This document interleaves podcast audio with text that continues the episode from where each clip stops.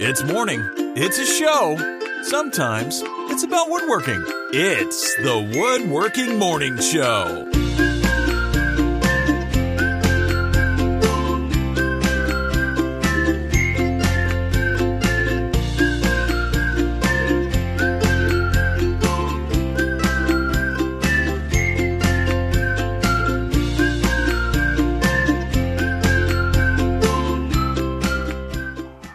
Morning, everyone. Good morning. Uh, hold on, it says system audio. Okay, everything's right. Everything's fine. Oh. Everything's nobody, fine. Nobody get excited. Everything's Don't fine. ex- ignore that part. Good morning, everyone. It's the morning show, and uh, I'm Mark. And I'm Nicole. You getting nine tips uh, for Nine Final Cut Pro? Magical tips. Are you going to start editing now? No. I'm under your account. so Oh. that's- you get the tips. So disappointing. well, good morning, everybody. Uh, we are going to talk a little bit about woodworking today.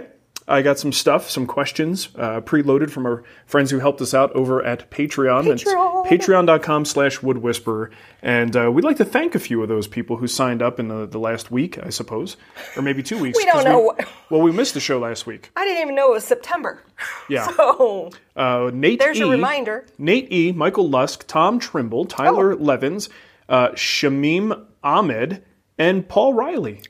Thank you. What a great bunch of people there. and I'd like to thank our YouTube members too. We got some new ones. nice. But it's really hard for us to know who's new. So um, I wish they would do something for us on pepper your names throughout the show. We're going to pooper it.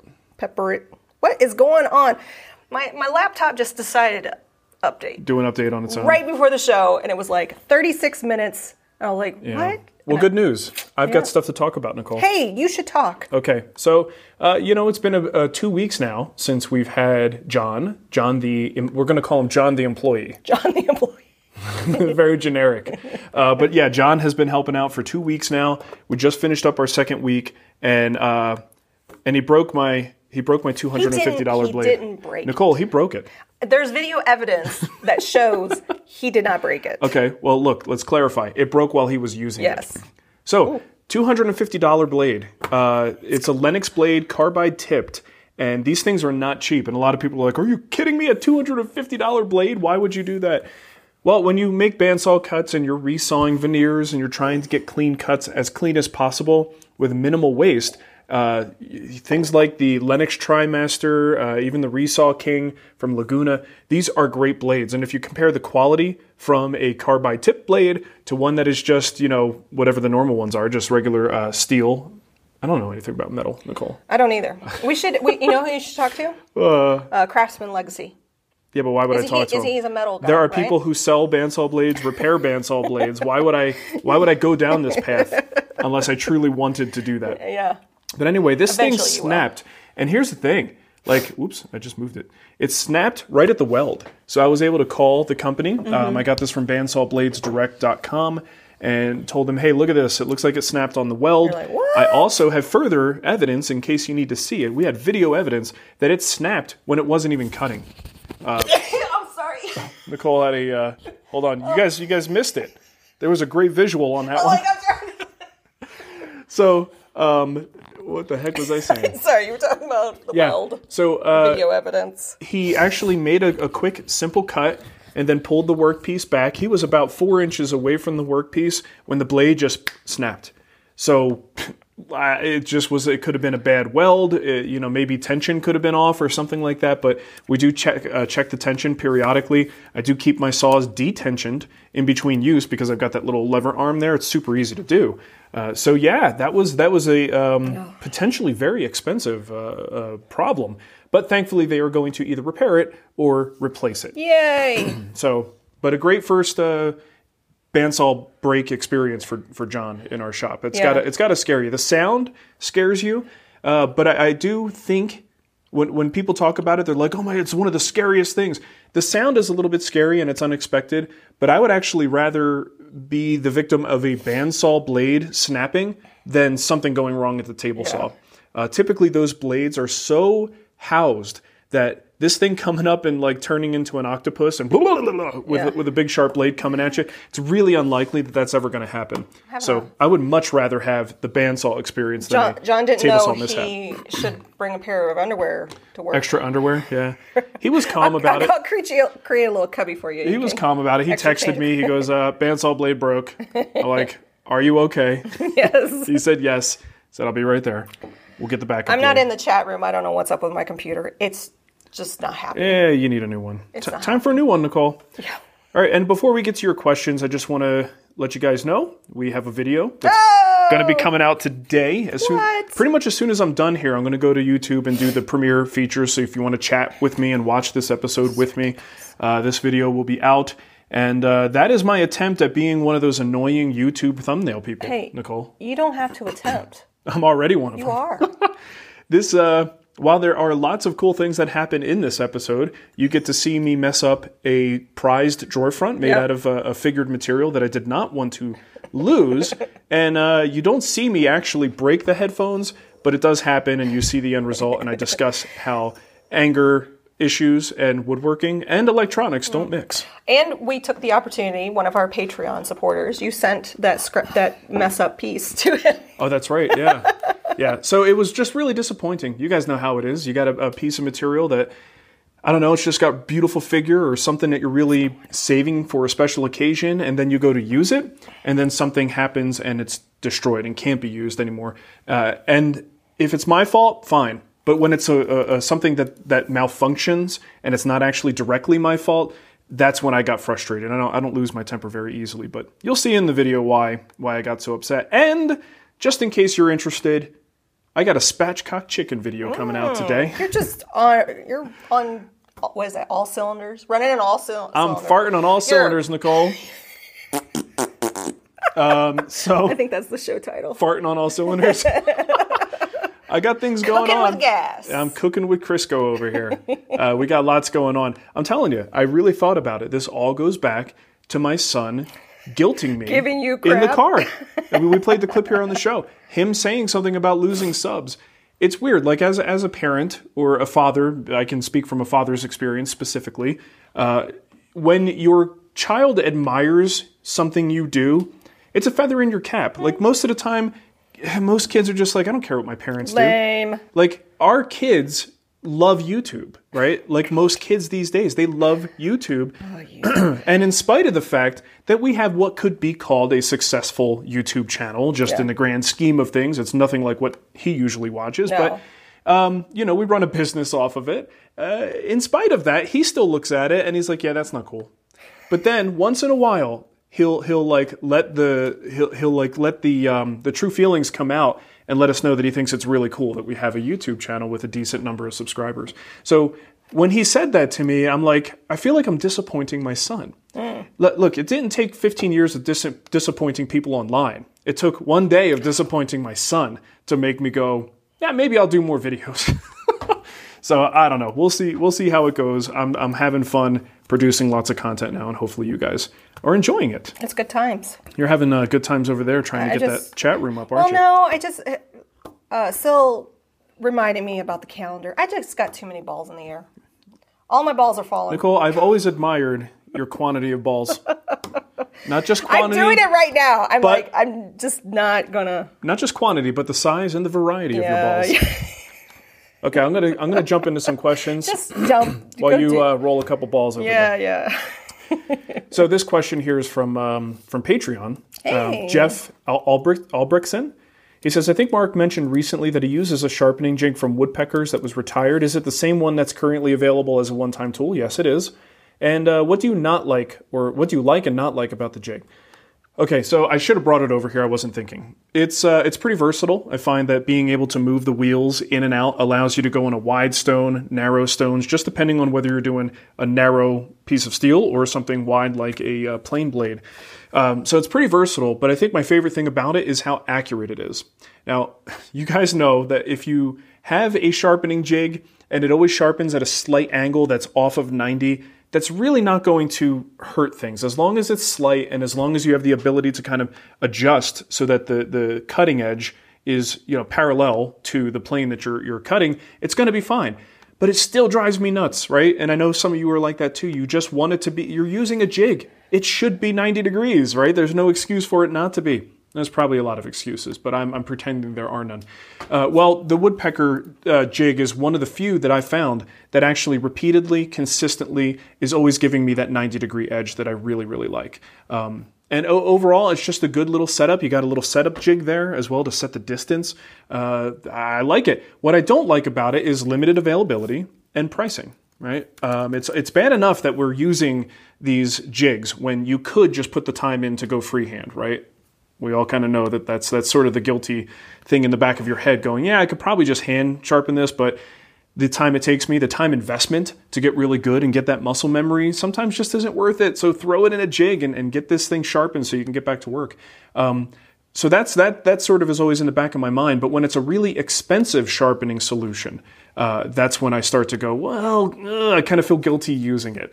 So the woodpecker's version, not that it's like astronomically expensive, but it's on the higher end of, of you know, especially when you compare it to those little gray ones that you could buy on Amazon for like 10 bucks, um, that essentially on the surface kind of do the same thing. They just don't do it as well or as consistently and as much of a, a variety of uh, holding solutions for that thing. So uh, that's really the, the long and the short of it. But Long and the short. if you're it. looking for a really good, you know, budget is no object, and you're looking for a really good honing guide, it's it's a great one. I really really like it. uh, I'm not. You okay over here? No, You I'm, gonna join the show today, Nicole? I'm doing admin work. you're like a potted plant over here. No, I'm just trying to figure this out. I hate it. I, I, I don't. Okay. I'll complain about our website when we're not on. When we're not live. Yeah, don't do that in front of people. Our website's perfect, Nicole. Mm-hmm. Kevin Windsor says, I have a Powermatic hollow chisel mortiser. I'd like to learn how to cut a through mortise without blowing out the far side. I hate when I blow out the far side. I always use a backer board, but still get chip out. I suspect I may have to lay out yeah, lay out both sides of the work and cut partway through from both sides. What's your approach to a through mortise? My approach is to not use a hollow chisel mortiser. Um, I find that to be a problematic tool. I mean, I know people do it, and it certainly can be done, but you have a couple things working against you. Blowout, you know, if you don't have a, a, a perfect backer piece of material, you could get blowout, and you might still get blowout even if you do. Uh, the sharpness of your chisel and the the you know the boring bit that's inside there is paramount. They have to be absolutely as sharp as they could possibly be. You need clean exit uh, sides. Excuse me. So that's a challenging thing to have in a hollow chisel mortiser. It's a lot to ask of it. Uh, if you decide to flip it and you lay out on both sides and flip it, yeah, that's one way to do it. That might probably, maybe that's the best way to do it to get good, clean results. But the thing is also remember, most of the time with a through mortise and tenon, you only need one clean side, right? So make sure that your clean side is the one that's facing up. You plunge through, and if there's any tear out, it's on the side where your tenon shoulders are going to be. Um, but ultimately, I still think, you know, when have you ever seen with a hollow chisel mortiser, two things can happen, um, even if everything is sharp. You could have that boring bit that might kind of leave a little bit of a half moon shape. Uh, so you're not actually getting a nice crisp square. You're getting a square with these little half moons on it. Um, that can be a problem that ruins the uh, crispness of your mortise. Uh, and then you could also be like a half degree out of perpendicular, out of square, and then you wind up not actually making straight lines. You're making these steps, right? Because you're just slightly off to the side. So those problems all put together have me using other tools for this job. And a router I find to be the best tool uh, if you're going to be making a through mortise and tenon joint. I gotta ban some people. Get out of uh, get out of there. Get out of here! Get out of here. You son of a guns! Asking to subscribe. What? Well, they're they're advertising their subscription stuff. Yeah. Come sub- some come subscribe. Mm-hmm. Uh, let's see. They got like a bot just monitoring for live feeds and stuff. That's Yeah, I interesting. don't know. Okay, I'll take a question at any time if you have one. I know you're uh, you're fussing over here. I'm adding John uh, or Ulrich as a moderator. Oh, cool. John, help me out Welcome to the club, John. to the other club. to the other club. Okay, Cole Mason says, no question, just a tongue twister for you. I'm going to try this. I don't know that I'm going to succeed. A marked mark uses a maple marquetry maker's mark to market the mark made marimbas in Memphis. I think I almost pulled it off. Yeah, I think you did. Well, thanks for that, Cole. That's uh, Johnson Crafted. Woodshop wants to know where you got that shirt. I made it. He made it. Uh, correction. I made it. Yes, but it was my brainchild. Yes, but I made it happen. Yeah. when I went to uh, You can have Con, lots of ideas, but if no action happens, they don't exist.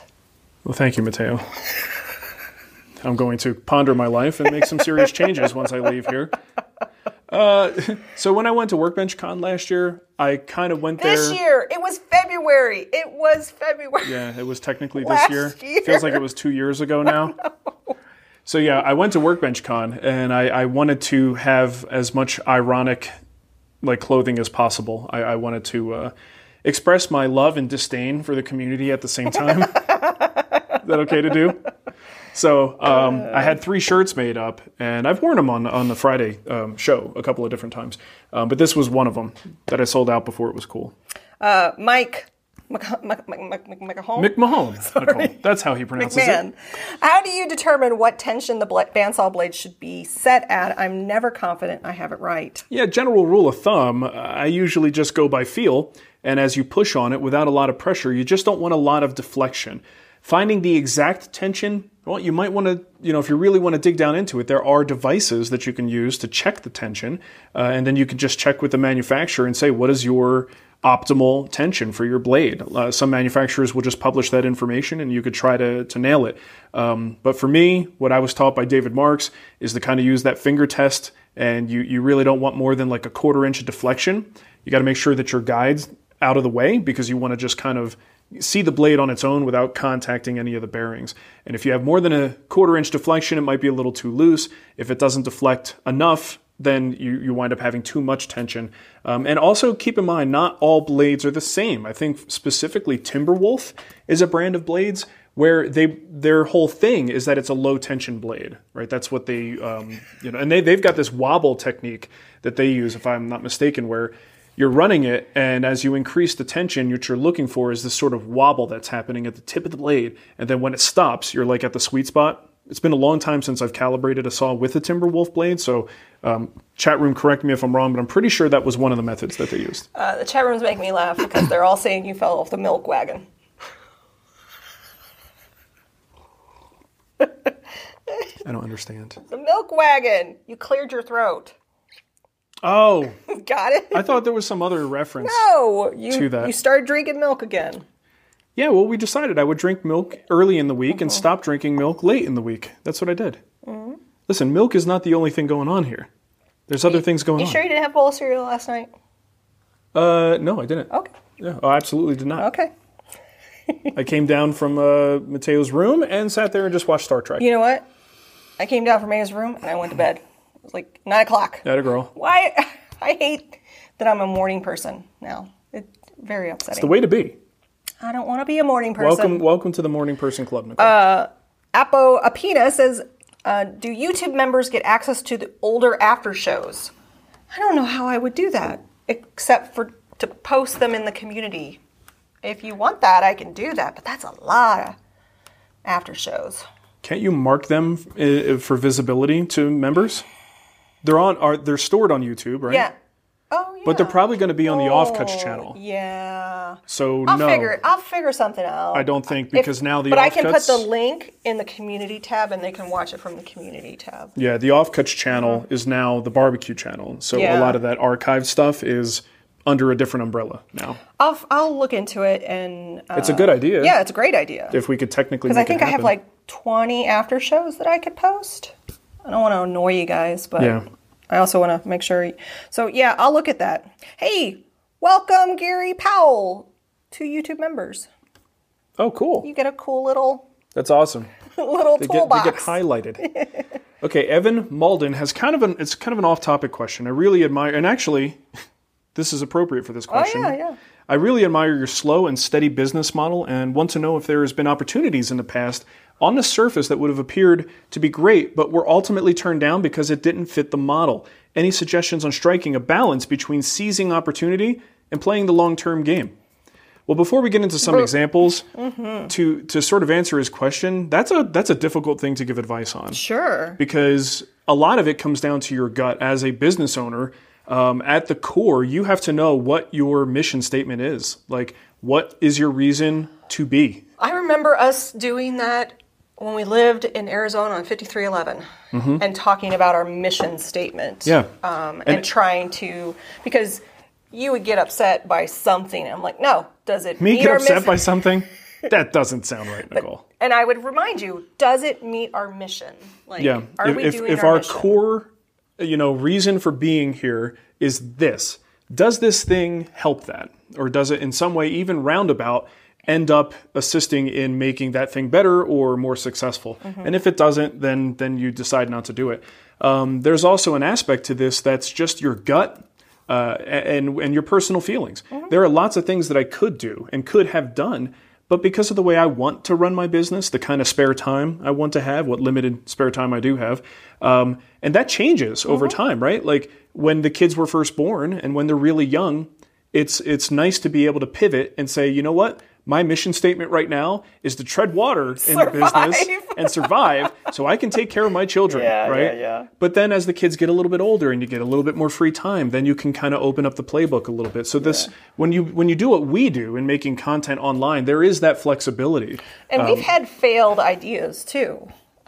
Sure. So like one of the one of our failed ideas, we were gonna we were gonna hire somebody to make a guild app. Remember That's that? right, a dedicated A guild app. dedicated guild app, and we lost five thousand dollars on the deal, and it didn't happen Well, it because took- they couldn't. It was just a. It, It a took five thousand dollars of initial work for us to determine that this wasn't going to work. No. Yeah. And then in the end, it, it we had to decide again: do we throw more money at this, or do we cut and run and say like this isn't serving the primary mission, so it's not worth putting more money into it? So I can give you a couple of examples of things over the years that we've done that were kind of not on the surface. You know, maybe someone else might have made a different decision, but for us, uh, we made what we thought was the right decision. So one is, and this is still the case, continuing the focus on fine furniture uh, as opposed to going for topics that we know could be more successful online. Uh, we have videos in our library where we've done something a little bit more DIY, or maybe like the the painting the oak cabinets is a good example, Sure. right? Um, that video just took off for us, and you know we don't have we're not the kind of channel that just gets millions and millions of views. So when something in a short period of time gets like 600, 700,000 views, that's definitely hitting a, a tier that we don't normally get to. Well, that if I'm just looking purely as a business, I go, well, let's do more of that, right? If people want to see me paint oak cabinets so that either they can say, yay, that looks good, or how dare you, whatever. how dare you. Which is most of the comments. uh, clearly, that is the kind of content that would make us more successful in that YouTube space, right? But that's not our goal. Our goal is not to be successful on YouTube. Our goal is to be successful with our business. YouTube is just a part of that. So we will always try to make decisions that keep us true to ourselves. And true to ourselves means making furniture and trying to teach people furniture making techniques. Uh, it, you know, the, the occasional DIY style project is great. It's fine. Uh, but it's definitely not our core reason for being here. So we leave it to the side, even though on the surface, it could make us more successful. Certainly in Mateo's mind, it could make us more successful. but I think it could be detrimental in the long run to a person who's trying to sell himself as a uh, woodworking instructor who wants to teach people at least the, the beginnings of their fine woodworking journey. Uh, we've also had offers to be bought out. yeah, many. We've had many offers for people, companies, usually acquisition companies, to buy the Wood Whisperer, to buy our forum. Uh, we had, this goes back probably what, 2008? Yeah. So very early Wood Whisperer days, but it was clear that we were becoming a thing. We were showing up in fine woodworking surveys as like, who else do you watch or where, where else do you go for woodworking content? And that's where we knew we were kind of being taken a little bit more seriously. Um, fine woodworking, they'll probably never admit this, right? fine woodworking. Well, the people that are that were there then probably aren't. they're not there now. anymore. Yeah. they actually made us an offer to purchase the Wood Whisperer, to roll it into fine woodworking, and then I would simply be like an editor or someone on staff at Fine Woodworking. Mm-hmm. And I mulled that over for a while and very quickly said, Nope, that sounds like So a terrible was idea. 2008, it was before the guild. I think it was pre 2009 was the guild. Yeah. Oh wow. So uh, you know, again, it's just in our it wasn't in our best interest, and I, I really felt like what they were doing was you know what some sometimes companies do, you buy your competition or what you what you think is your competition, Mm-hmm. you buy it so that they are no longer your competition, and now they're working for you and not against you. Um, but I think both of us are probably happy that that is not how this went down. I just figured I'd be fired in the first six months. Right? Like I get the payout and then they would just as soon as it was like, legally possible, "Eh, maybe they would just-" fire me. So And then you would you would have made like uh, another channel. barbecue channel. okay. Man. Uh, Was there anything else? I mean, no, that's we- all I could remember. I mean, we've had also companies try to do like TV shows with us, and they don't know what to do with us. They they, they want to do a TV show, but it's like, They see something there. yeah. Excuse But me, they but come to us. For, formulating. they go, "We want to do a TV show. What's your idea?" Like, wait, you came to us. yeah, I thought you had the idea. My, I, I'm doing my idea. Yeah. It's it's called the Wood Whisperer. yeah, yeah, yeah. It's weird. Okay, Lucas R- Renardi says, "What would you recommend for a wiping finish for hardwood floors in a closet? Purely aesthetic, no need to be super durable." Well, I don't know, I don't know if you want to spend the money. I mean, if this is something that you're not really going to see very often and just has to kind of protect the floor, but it doesn't get a lot of abuse, um, just go with like a Minwax wipe on poly. If it's a small area, that's easy enough to apply. Um, I would say Rubio. Rubio is great, but I wouldn't want you to go and buy a really good quality, expensive finish like Rubio just to hide it in a closet. So Rubio, hard wax oil finishes, those are perfectly fine if the budget is there and you feel like doing it. Um, but you certainly can just do a wipe on poly on that floor, satin or something like that, so it's not too shiny, and then close the door and never see it again. Just wanted to say welcome to Jade Murray to the YouTube Oh. memberships. Welcome. I got a super chat here from uh, Scott. How do you say his last name? Reichinger. Reichinger. Uh, jointers, dollar sign. I understand why they're different from planers, but I don't understand why they are so much more expensive for a similar width. Versus planers. Jointers and planers? yeah. I'm guessing he's talking about a planer. The only thing I can uh, guess is that you maybe have a lot more cast iron in a jointer. When you look at the length of those beds, uh, probably making that is not that fun. So you've got a big long fence, big long beds, wide beds. Um, when you compare that to the cast iron table on most planers, I just think the square inches of cast iron is definitely going to be less on a planer. So maybe that's why I'm only speculating. I, I don't know for sure. Tim JB goes, Isn't October going to be the anniversary of the first Friday Live? Is it? I don't know. I have no idea. I'd have to look. I don't pay attention to that stuff. I'm lucky I know when our anniversary is. Wh- Our anniversary it? is in October, October 19th. It's in my calendar, so. That's the only way I'm way never I gonna forget. so, yeah, yeah. Okay, question from Patrick. Patrick. Quick question How do I do a panel glue up for the back of a bookcase instead of plywood? If so, uh, any issues that you should look out for? Well, wood movement, Patrick, that's your big, uh, your big problem there. That's why we use plywood a lot of the time because it's, well, number one, it's in the back, it's not seen very well. Plywood is less expensive and it's faster, right? You just cut it to size and you're done. Uh, it also doesn't move, so you can trap it within a bookcase and it's not going to cause any problems. If you go with solid wood, well, now you got to think about it. You either have to have a solid wood panel that is in a groove, which has some room to allow the panel to expand and contract side to side, or if you really want to go all out, a classic solution for solid wood back panels is something called shiplap. All right, and that's a design where essentially you're still allowing for movement. You've got overlapping uh, rabbet joints on the sides, and what they basically do is allow the panels to continue to move. But because of those rabbet joints slipping by one another, you never have a gap. You never actually see daylight through there. Um, so a shiplap back is something you could Google and see the different methods for doing that. But you don't can really watch have that show Fixer Upper because that woman uses shiplap on everything. Yeah. so uh, in that case, though, you, you you just do the research, see how it's done. There's only a couple solutions for solid wood as a back panel, and they all work. Uh, but ignore the wood movement rules at your detriment. That's that's the thing you got to watch out for. Fred wants to know if we did a TV show, what are the odds it would become a sitcom? I would hope it would start that way, You know, not have to spin off to one, oh but just god. right away from the beginning. canned laughter. We Yeah. could use some canned laughter in our lives. Yeah, well, I'm your canned laughter. You're the Robin Quivers to my Howard Stern. I am, I am. uh, Danny wants to know, Mark, have you been storing your lumber vertically? yep. Uh, have you had any issues with the storage configurations? Nope. Nope. It's great. I like the vertical storage. I, I switched to it in my last sort of shop overhaul, and Mm-hmm. it's fantastic. The only problem is where mine is located. This is this is a issue with my house. You have some that are like this, and then some that are like that. Yeah, but the small ones is just for offcuts for the horizontal. yeah. But my problem is that it's right near the stairs that go into the house. yeah. So oftentimes I have material there that's kind of staged or maybe it's a little bit overflow, but it's right near the stairs. So it's kind of inconvenient. I get a little bit concerned about, you know, safety, so I got to always use those chains. Uh, but the, the vertical storage I have in the shed is also working out great. So I'm uh, Viva la vertical storage. Viva vertical storage. Big Willie's Garage did a super chat and says, "Can can you spray a stain poly mix? Uh, the can recommended brush, but my test piece, uh, and I don't Tested like a piece and he Oh, doesn't okay, like it. Yeah, sorry. You can. You can spray oil based stuff.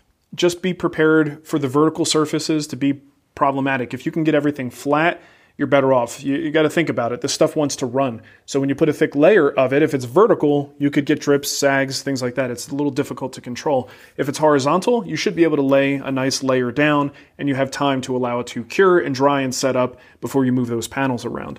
It is not my favorite way to apply oil based materials for that reason. Uh, a lot of times when I'm spraying, you know, half of the surfaces are vertical, especially if it's like a finished piece.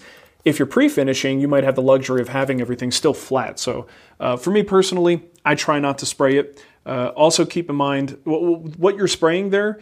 Actually, because of the way that sort of poly stain mix goes on, you are better off spraying it just in terms of the final appearance. Because a lot of times those things don't lay down as well as you'd like when you brush it on, and it might look streaky, it might look weird. Spraying would certainly give you a more consistent surface uh, appearance. So consider it, but just understand the drawbacks of spraying. Hey, I forgot to mention at the top of the show, I'm doing a giveaway this month. Oh yeah, that's right. Yeah, so Powermatic and Jet, uh, Jet gave me a uh, sander, a, a benchtop drum sander. If you head on over to the woodwhisperer.com slash giveaway, there's a little widget. If you don't see the widget, try a different browser. Um, and you can enter, there's like eight different, actually more than eight different ways because you can refer friends for entries too. Uh, this is just a way for me to give some love to the sponsors of the giveaway, which is Jet. You have until the end of the month. So I will be reminding you next week too. Yeah, we'll talk about it again. So there you go. You'll have your chance. I like this. Richard's US and suggestion. Canada. So Canada, you can enter too. Richard's suggestion is perfect for me. Our show would be a show about woodworking, but making nothing, There you go. like a Seinfeld yeah, themed that would be woodworking perfect. show. That would be right up your alley. Well, Just wait- wait a talking minute, though. about woodworking. Isn't that Never what we do? It. Isn't that what we Right do now. here? Yes. Okay. The Seinfeld woodworking show. Uh, question from Mike Davies. Uh, do you ever do a pass or two with a hand plane on an edge joint, say for a panel glue up, after it comes off the jointer, or do you not worry about the minuscule scalloping that happens because of the rotating head? Also, was, he says, minuscule scalloping rotating head one of Cremona's wrestling moves in high school? I think it was. I think you're onto something there. I usually don't worry about it. Um, the, the real test for me is when I take the two boards or multiple boards, I bring them together on the workbench, nice and flat, bring them together. What does that seam look like? And if you have to, grab a couple of clamps, put a little bit of clamping pressure. If you can't see the gap, then there's nothing to worry about. Would it be a little bit cleaner if you did take that light pass?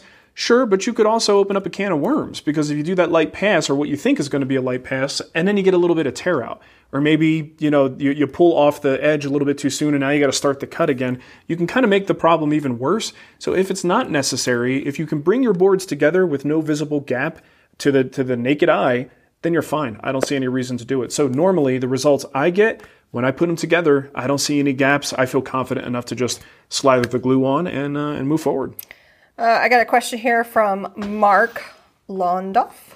Uh, if budget weren't an issue, which router, lift, motor, table combination would you prefer? Hmm. No budget. Whoa! Incra. Incra. I mean, I have the one I want. I could get something else if I wanted to, but Sure. I like the Incra setup. I think they have a rebranded Master Lift in there. I don't even know if it's rebranded. I think it just says Master Lift. Uh, but the Incra setup is really, really nice. Does that mean it's the best? No, there's lots of opinions out there, but I've tried a couple. I've had JessEm, and JessEm is very, very good. Look at their stuff too. Uh, but I really like the Incra setup. I think if budget wasn't an issue, I'd probably have a shaper and then also have a router table on the side. Uh, Michael Less has a Budget question. and space, I'm sorry. He says, "Do you uh, plane your wood to make them all the same size? Do you have a video on pl- uh, planing uh, conventional lumber to make them the actual shi- size you want them to be? I don't really have a video on that, Michael. Because Um, it just integrated? Into it's the- really every vid- every video I do or every project I do includes that part of it, but I don't often dwell on it. So I do use my planer to bring most of my work pieces to the appropriate thickness. Sometimes a project requires some three quarter, maybe you got some five eighths, uh, whatever it is. I generally will try to mill similar parts at the same time. So you know, if you have parts that are fitting together and it calls for three quarters, a lot of times it doesn't matter if you're actually at three quarters. You could be a little above or a little bit below if you do them all at the same time. So then they're all consistent. That actually makes your projects a whole lot easier to, to put together. Um, but I, I don't have any content that really digs deep into that topic, but look at all of our projects and you'll see the workflow that I introduce. He said two by fours are rarely are the same width. So would you plane them or not for a project? Well, I rarely use 2x4s in projects. Yeah. If I was to use a 2x4 in a project, I'm usually doing something like the kids' desk mm-hmm. project that I did, in which case I'm not that worried about it. If I plan to actually put joinery, like real joinery, into those 2x4s, then yes, they will get planed, jointed, and it may seem silly to give a 2x4 that treatment, but if you want to cut joinery, joinery requires on things being flat and square. And if you're not flat and square, then how can you count on your joints being flat and square and working together, right? So you're just setting yourself up for failure if you don't have nice square boards to begin with, even if they're two by fours. So if I have joinery and I'm using two by fours, absolutely, I'm going to get those things planed down, get them nice and consistent. You have a question? I have a few more. I have a question too from Kevin Windsor. He did a super chat. Says, "Have you seen the Powermatic is sponsoring Home Time? Home Time. What's Home Time?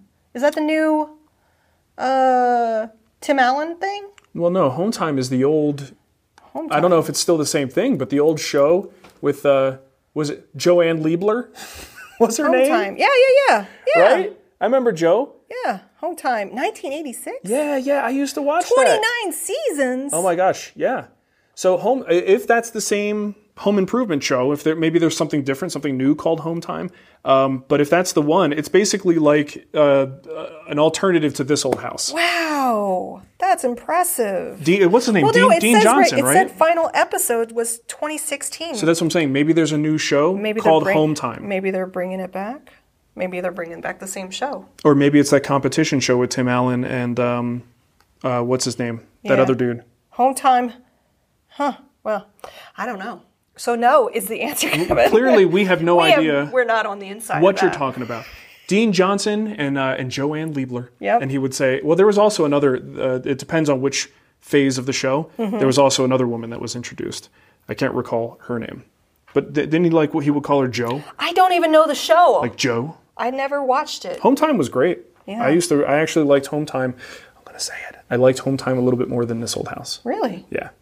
Less annoying accents. Nicole. You're terrible. you know you have an accent. How dare you? Bite your tongue. He says, uh, yes, hometown. Oh, wait a minute. Hometown? Time. Home time. Yeah, I don't know. I don't know. okay. Well, look. You know what? let's look That's what it. Google's for. I'll Yes, look it it, up. Joshua Luther says, I grew up on that show. Okay, I'm going to get to my other questions here. Uh, Jesus Rodriguez says, In my shop, I have a table saw but no bandsaw, no planer, and no jointer. I usually buy milled and square hardwood boards, but the choice of thickness is very small here. I live in Spain. Um, you know, my cousin lives in Spain. Mm-hmm. Bet you didn't know that. Okay.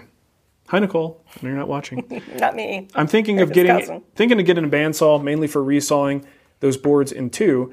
Can I get the job done with a good quality blade and a bandsaw and some hand planing and sanding, or do I need to get the planer eventually?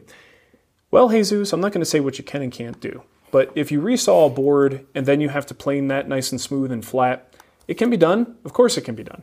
I would get really tired of that really fast. So I think if you are like the average woodworker, you're probably going to want a planer pretty soon because that's just uh, kind of a nightmare. Now, if you have a perfectly tuned bandsaw and a really good blade. You don't necessarily need a $250 blade, but a really decent blade, but you, you get better results if it's like a carbide tipped blade, uh, smoother results. In that situation, you might have minimal work after it's done. Those blades can cut pretty clean, but everything has to be like really perfect. And if the wood misbehaves, as wood does on resaws, what was a nice straight board that you started with may wind up cupping. And now you've got to figure out how to get that out of the board. Even if you have a planer, you're still going to probably have to do a planer sled or something to accommodate a really warped, curved board that curved after the resaw. So ultimately, if you're going to get into the resaw game, there's a real good chance, if you aren't um, against power tools, that you're going to want and need a jointer and a planer in the future. Will Hooper wrote in. He says uh, using pocket screws on half inch to half inch ply, or so they say half inch, for drawers. I notice that the screw comes through sometimes because it's not a true half inch. Should I cheat the jig to 5 eighths to avoid the screw popping out? You cheapen me? Are you cheaping me? You joking me, Nicole? I would cheat it. And I don't do enough with pocket screws to tell you which way you want to cheat it to go under a half or over, but I would absolutely cheat it. You need the jig to, to register properly, otherwise, those screws are going to keep coming out. Here's the thing there's got to be forum uh, posts on this, even articles, or go to Kreg's website. They might have something for this. Um, I imagine dealing with pocket screws and undersized plywood is something that was solved a long time ago. So there's got to be more information. I don't know because I don't use it that often, but there's got to be instructions out there for which way to cheat the jig, where to change maybe the stop collar on your bit to make sure that that isn't going any deeper than it needs to. The info has to be out there because people have been doing this for a long time. So The truth is out there. the truth is out there. All you have to do is put on your tinfoil hat and do a couple of Google searches, and you will find it. Oh, let's see. I got. I want to say uh, welcome to Dave Paul. He has a, a question that I grabbed. Have you tried UV curable vini- finishes for cabinets to improve throughput? Yeah. Any issues? No, I haven't. Um, I am familiar with those finishes. There was a time in Arizona where uh, you remember Ron was doing our CNC work. He would occasionally get a big job where he'd have to do a big old table, and he didn't have the facilities to do finishing. So he would explore some of these other options. And he showed me once uh, the result of a UV cured finish that he had sent it out for. And he was like, "We got it back in no time because it was, you know, you're not waiting for days for this to cure. They just kind of run this light over it, and then it causes it to, to kick off and cure." Uh, it was like a practically bulletproof finish, according to him. So it looked good. Uh, I don't have any experience or advice to offer on a UV cured finish, but it definitely, if if throughput is a problem and you need to get these things out with a good quality, super durable finish, that's probably something um, you're going to want to look into. I like Philip. Philip just said something really nice, and I, I wanted to uh, give him a shout out. So Okay. Philip said he um, just lost he lost his music teaching job, Okay. and he's now teaching private woodworking lessons to kids, and it's been a hit. That's he's great. also selling cutting boards. Thank you for everything you've put out. You know, there's one thing about this, um, you know, sort of pursuing whether it's a side thing or I'm not going to say side Don't hustle. say I'm not. it. I'm not going to say side just hustle. did. I'm not going to say it, Nicole. But you do these things on the side. You learn a set of skills that maybe you didn't have before, right? Just by doing these little projects, and you've got your day job. This is just something you do for fun.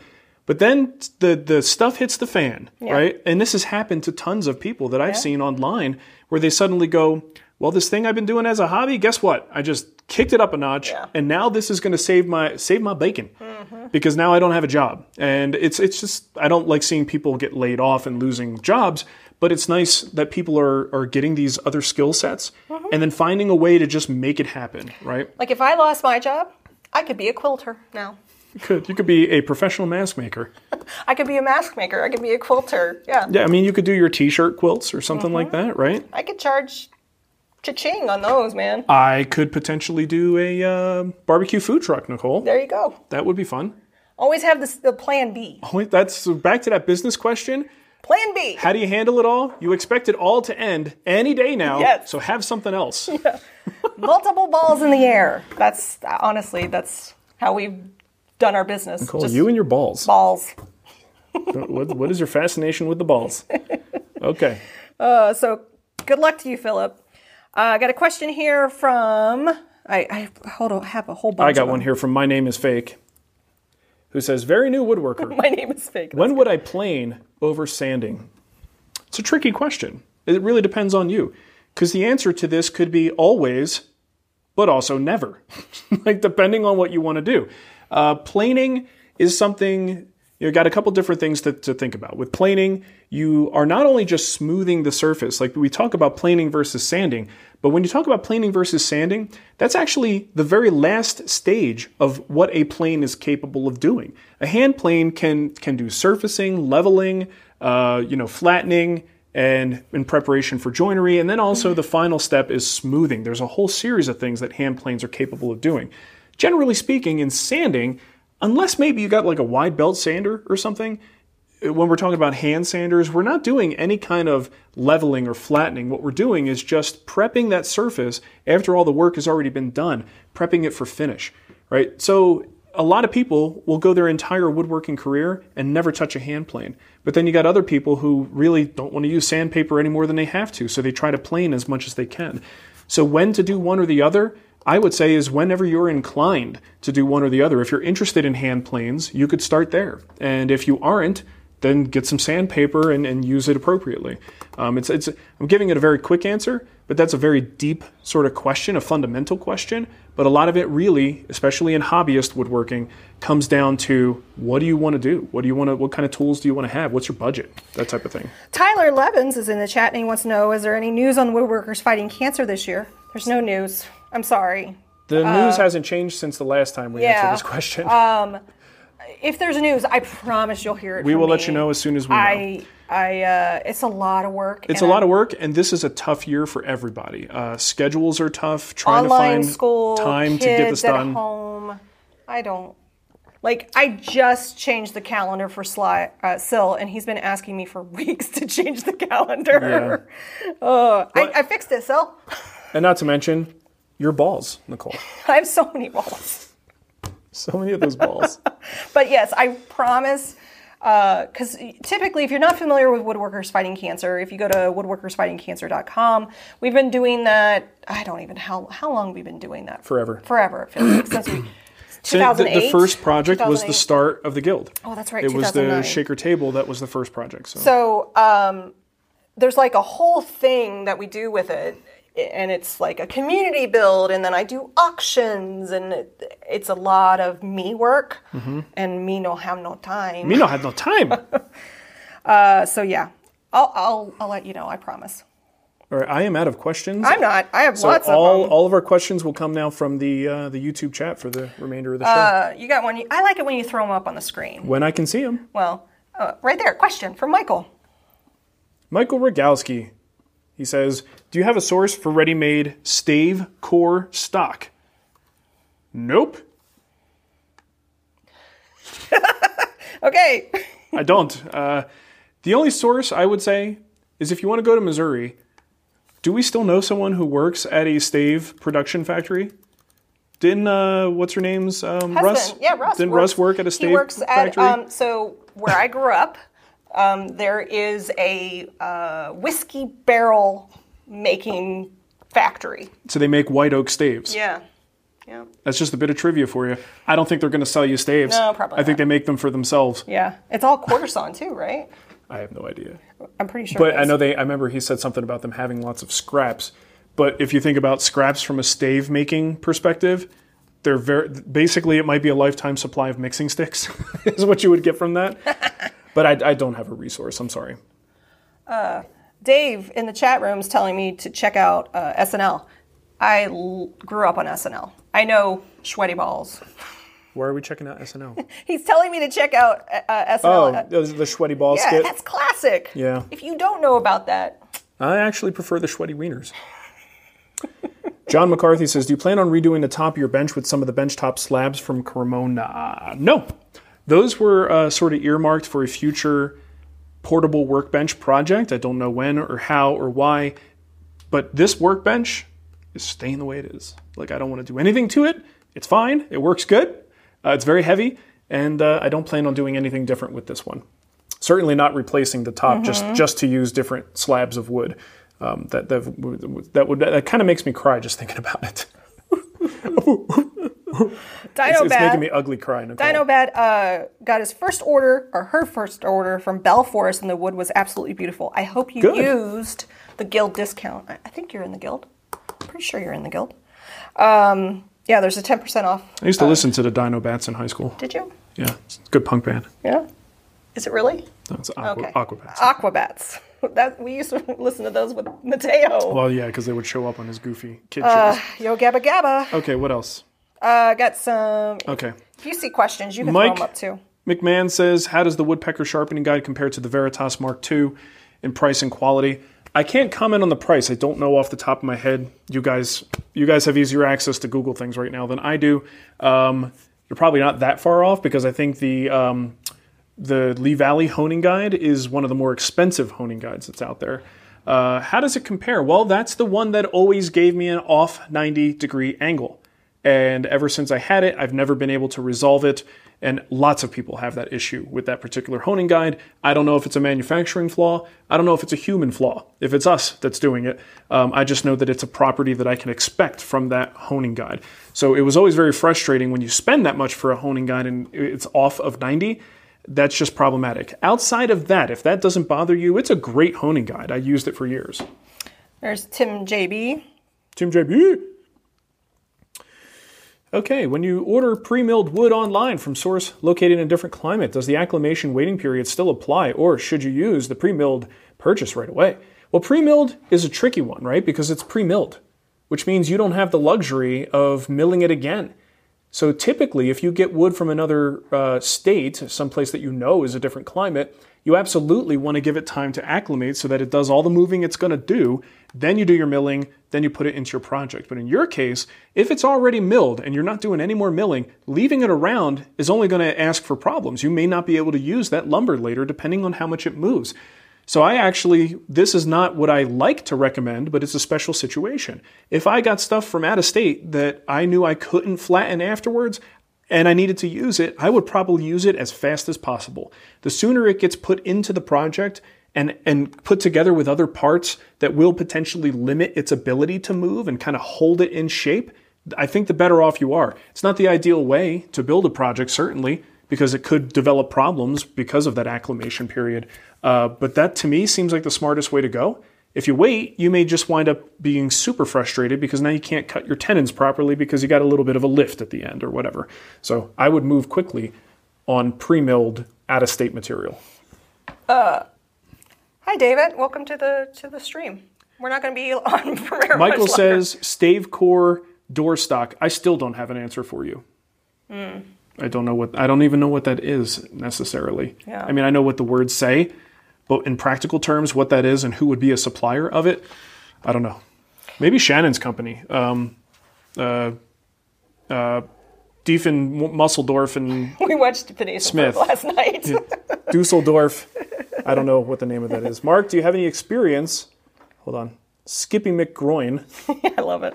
Do you have any experience with a battery operated workshop? I have no shop now, but I have access to a Conex box and I'm thinking about trying to work out of it.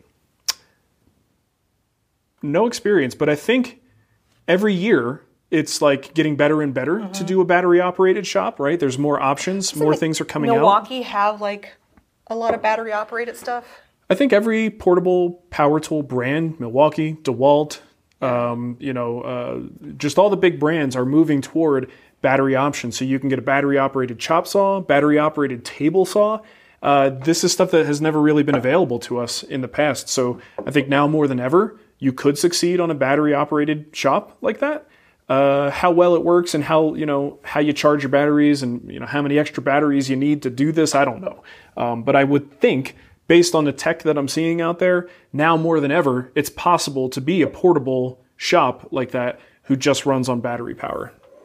Adam Bryan says, I'm trying to start a business in woodworking and turning. I'm on my second year of a five year plan. And I was wondering if you have any ideas or know of any websites that will help me.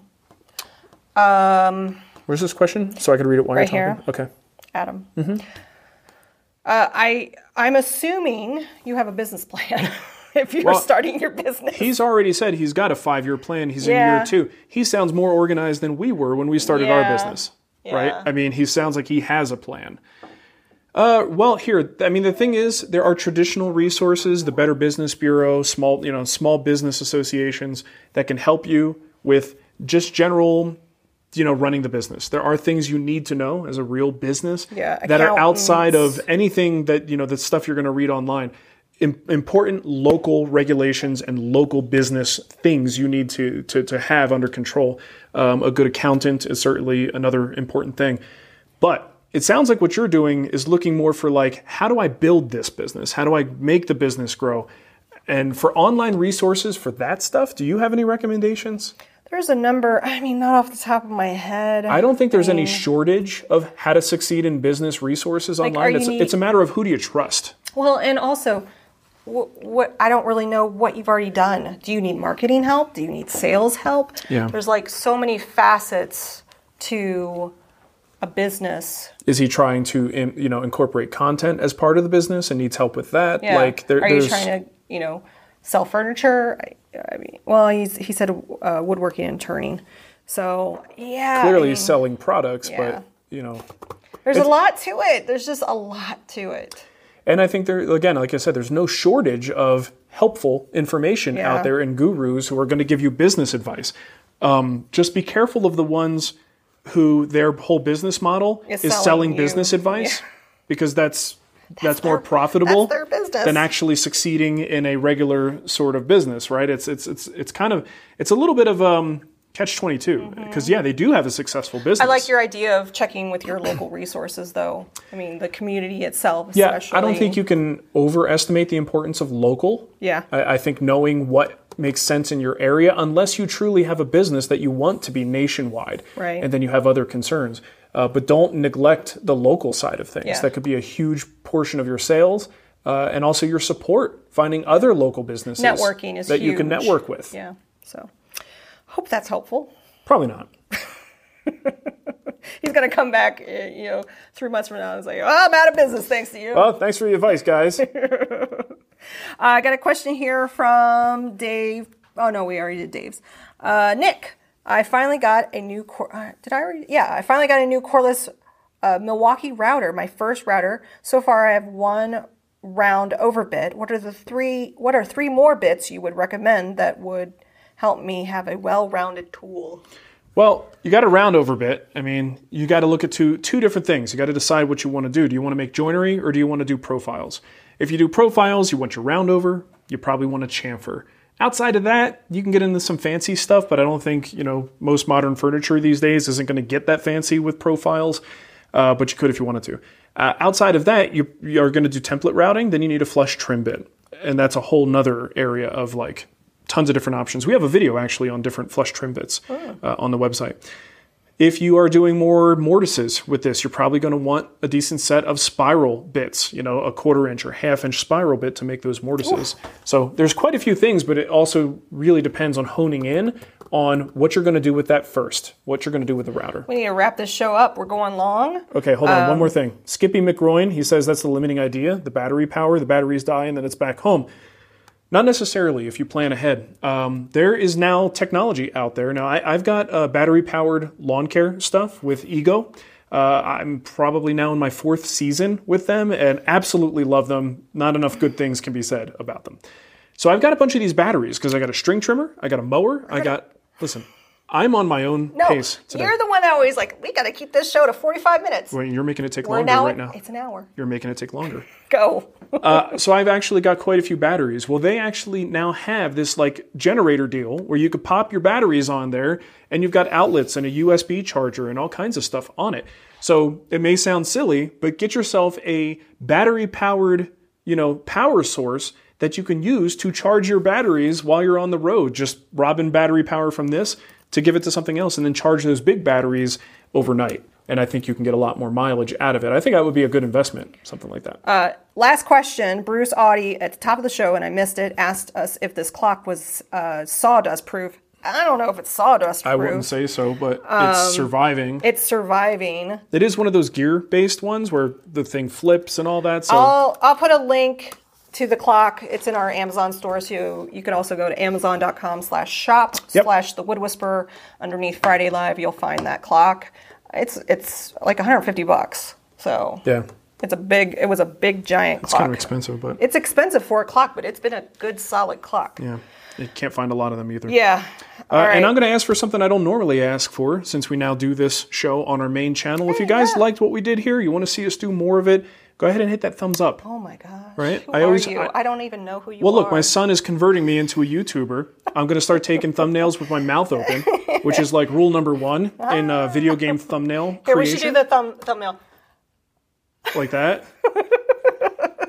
Mark stole Nicole's car and destroyed it, and then bought her a new one. Oh my god. Yeah. So, go, I mean, if, if you didn't like it, you don't have to hit the thumbs down. I mean, you can if you want to, but you don't have to. You don't have to. You really don't. You could just close the window. Just go on with your day. Just, Just, we don't even Wait. exist in your world. Just go take a break, go take a potty break, and then wait for me to post the video, and you could watch my woodworking video on Nicole's desk. There you right? go, a potty break. All right, I'm going to put a link in the chat um, if you are a Patreon supporter, so you can come hang out with us in the after show where we talk about, you know, video games, silly stuff. Nonsense, my friends. Nonsense. Yeah, don't forget to smash that subscribe button. Don't smash it. Just click it. Just click it. I actually heard that if uh, if you click it, it turns blue. Let me know if it's true. Okay. Thanks, everybody. Uh, have a wonderful weekend, and I'll see those of you in the after show who are uh, signed up for it. Yep. And uh, Bye-bye. YouTube, hold on. YouTube community uh, members go to commu- the community tab. Okay. And that's, where where, you- they find the after show. Yep, that's where they're going to find the Well, there show. you go. Okay. Have a great weekend, everyone. Bye.